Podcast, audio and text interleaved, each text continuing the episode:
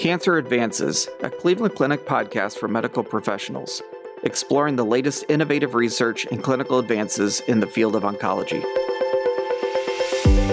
Thank you for joining us for another episode of Cancer Advances.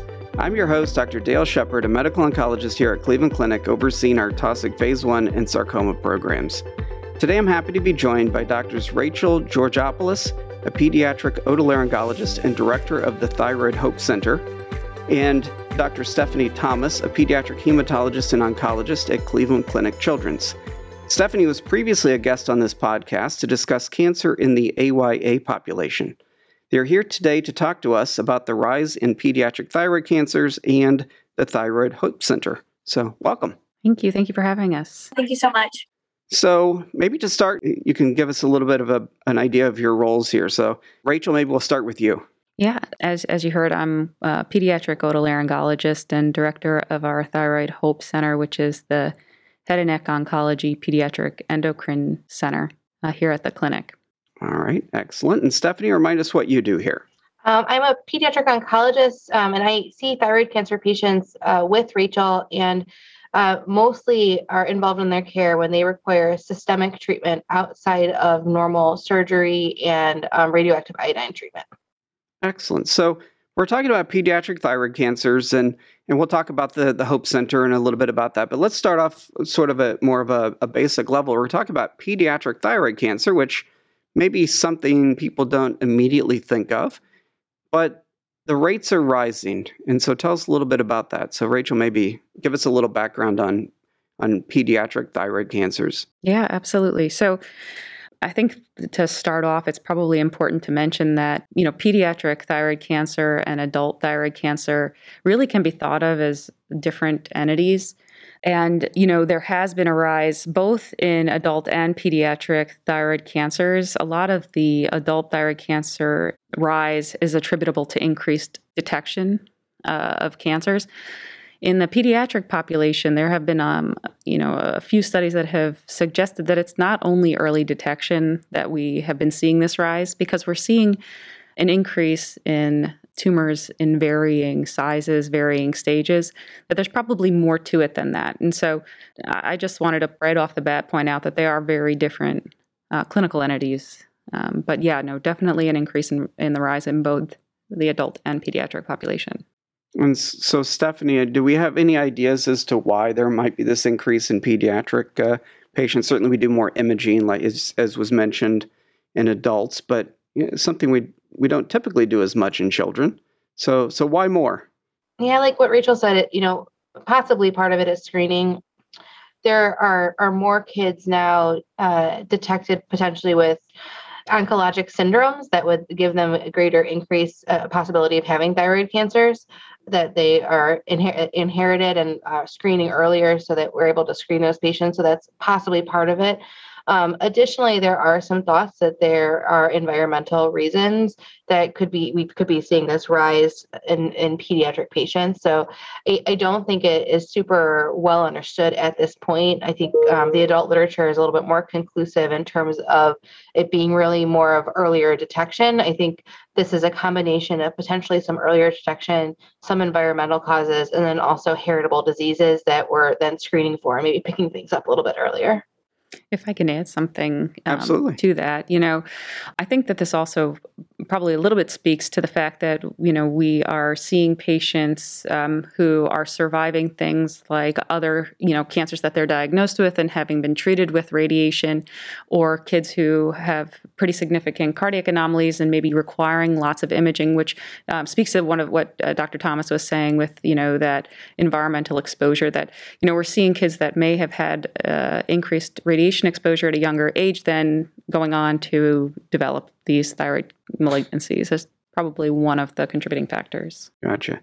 So, as we've detected more cases of pediatric cancer, has there been a, any shift at all in terms of the treatments available, or are we still treating them pretty much the same way we always have? Yeah, so um, actually, the ATA or American Thyroid Association has come up with a specific set of guidelines in terms of treatment. The treatment, as you know, Dr. Thomas had alluded to earlier on in the talk, traditionally is surgical management, um, followed by potentially radi- radioactive iodine if necessary.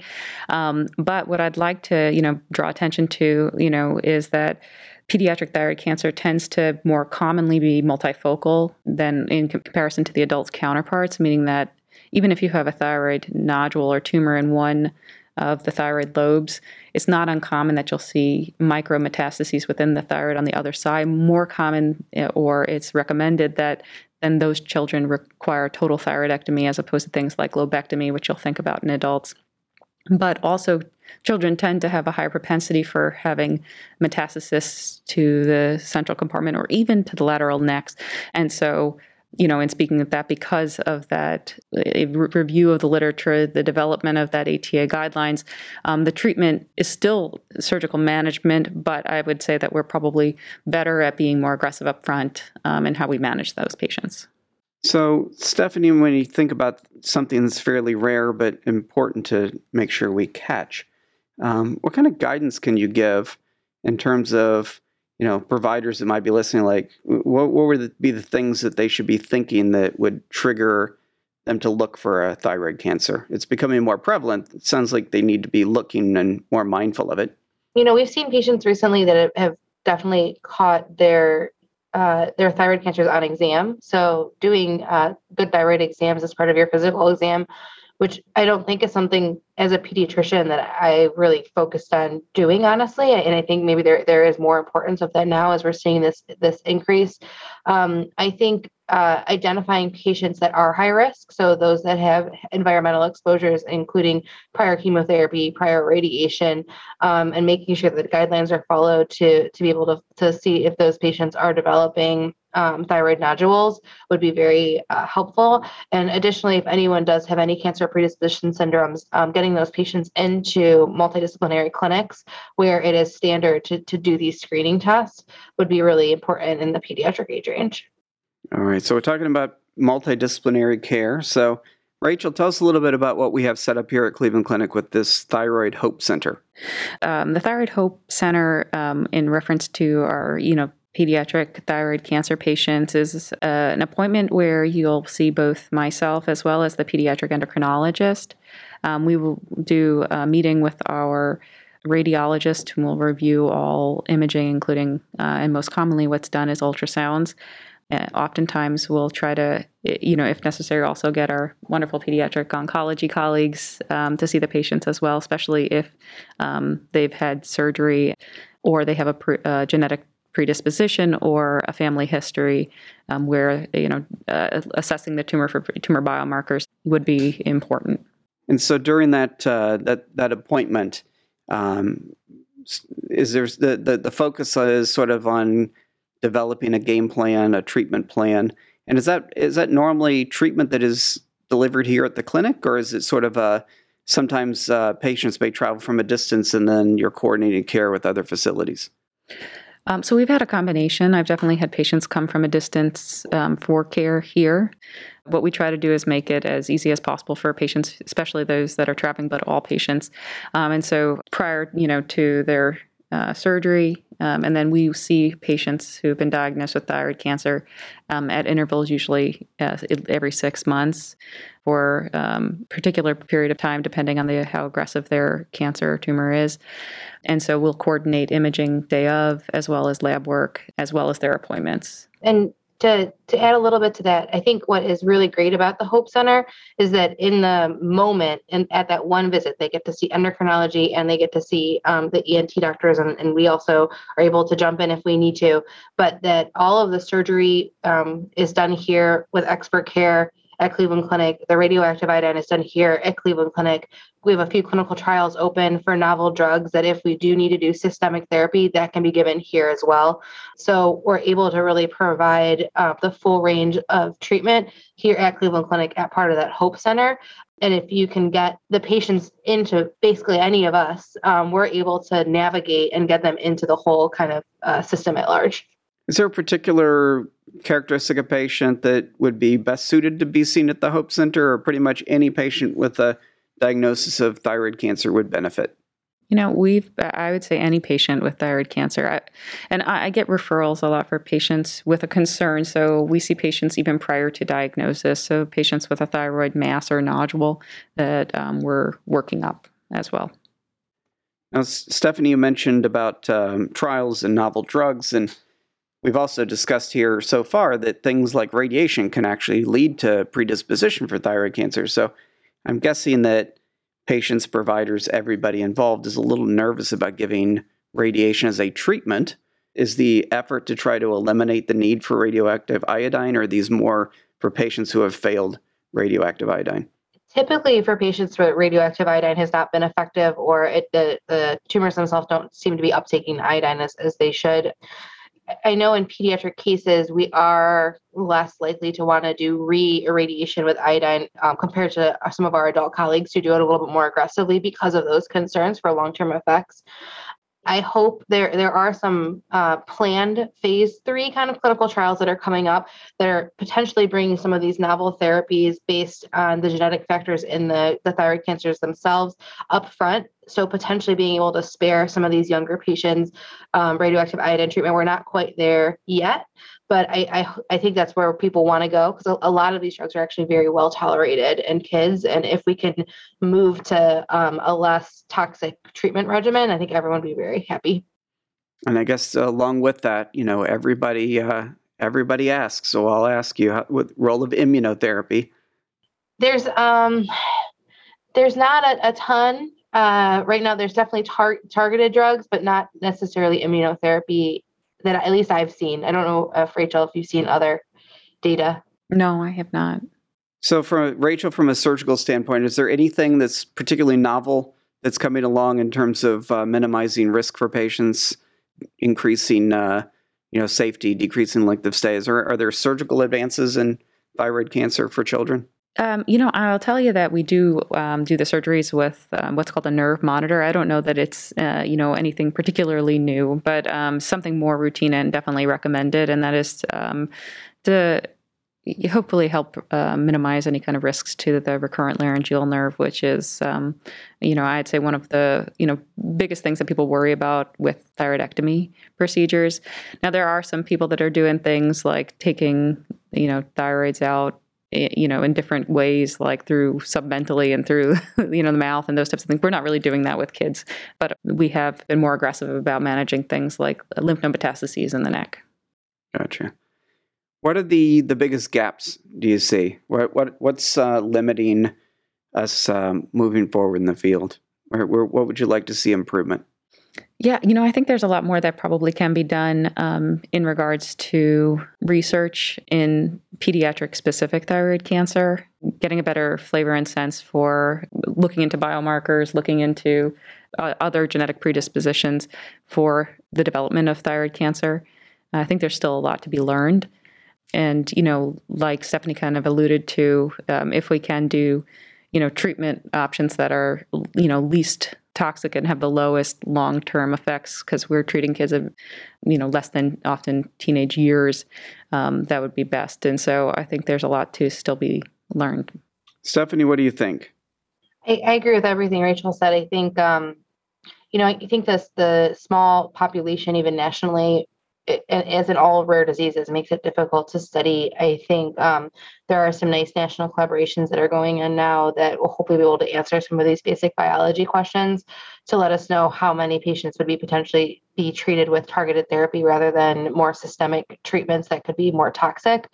You know, I, I think there's a movement in uh, adult thyroid cancer to be able to minimize total thyroidectomies and, and be able to do lobectomies instead and maybe having a better understanding of some of those risk factors and some risk modeling to be able to help understand if there are patients in the pediatric age range that that would be appropriate for too. I think right now it's hard because the numbers are so small. We just don't have as, as many patients to be able to understand what that risk modeling would look like in that population. Rachel, are there uh, advocacy groups or support groups that uh, are helpful for this disease? You know, I, I, know a lot of people will connect online. Um, we haven't really set something like that up, but uh, I, I, do think that that's very helpful. And Stephanie, do you think there are better opportunities to, from an educational standpoint just to sort of raise awareness? I do. I think um, both awareness of medical professionals and just the community as, as a whole would be very beneficial. And I, and I know frequently thyroid cancer can be dismissed by a lot of people, by by medical professionals, by other cancer uh, patients as almost like cancer light type of thing. And and I know that uh, thyroid cancer, it's it, you end up being on thyroid replacement for the rest of your life. It is a chronic disease. It has a lot of emotional and, and physical effects, especially on teenagers that are going through that autonomy and, and gaining really an understanding of themselves. And so, um, support groups, I think, are really important uh, surrounding this, just like any other chronic disease. And transition of care from pediatric to adult, I think, is also very important, specifically on the endocrinology side of things, where you know, if our patients stop taking their medication for whatever reason, their chances of their thyroid cancer coming back are much higher. So that that thyroid replacement is actually their their chemotherapeutic drug, which is what I try to explain, and it's super important. And that's really hard in that teenage population. You know, I just want to kind of add on to that because I thought the way you know you said that was was so dead on. You know, it, it it really needs to be looked at as a chronic disease, and that's one of the reasons we developed this thyroid hope is because we're following these patients longitudinally, they do, uh, you know, have a high chance of having problems like lymph node metastases, you know, down the line, which is why we'll do ultrasound screenings on them every three to six months. And um, luckily, we have things like thyroglobulin, which we can track and trend. But it really is, you know, in my mind, viewed as a chronic disease that you know we're looking at from then on. And then I guess, uh, and I know Stephanie, you have your interest in AYA, and uh, from a, a, cancer standpoint, is this something where the plan is that, much like congenital heart disease and pediatric populations, people will continue following really, you know, well into adulthood, or do you anticipate there's a handoff at some point for for your program? You know, um, we haven't really handed off, but we do have some adult colleagues that are interested to help tag along. Um, and if the um, patient is interested in moving on to some adult care, we do have wonderful colleagues that, that do collaborate with us. An opportunity for the Hope Center 2.0. That's correct. Yeah. well, it's uh, it's really great work you, you guys are doing, and uh, I appreciate you guys uh, giving us some good insight today. Thank you. Thank you so much for having us. Thank you so much, Dale. To make a direct online referral to our Taussig Cancer Institute, Complete our online cancer patient referral form by visiting clevelandclinic.org slash cancer patient referrals. You will receive confirmation once the appointment is scheduled. This concludes this episode of Cancer Advances. You will find additional podcast episodes on our website, clevelandclinic.org slash cancer advances podcast. Subscribe to the podcast on iTunes, Google Play, Spotify, SoundCloud, or wherever you listen to podcasts. And don't forget, you can access real-time updates from Cleveland Clinic's Cancer Center experts on our Consult QD website at consultqd.clevelandclinic.org/cancer. Thank you for listening. Please join us again soon.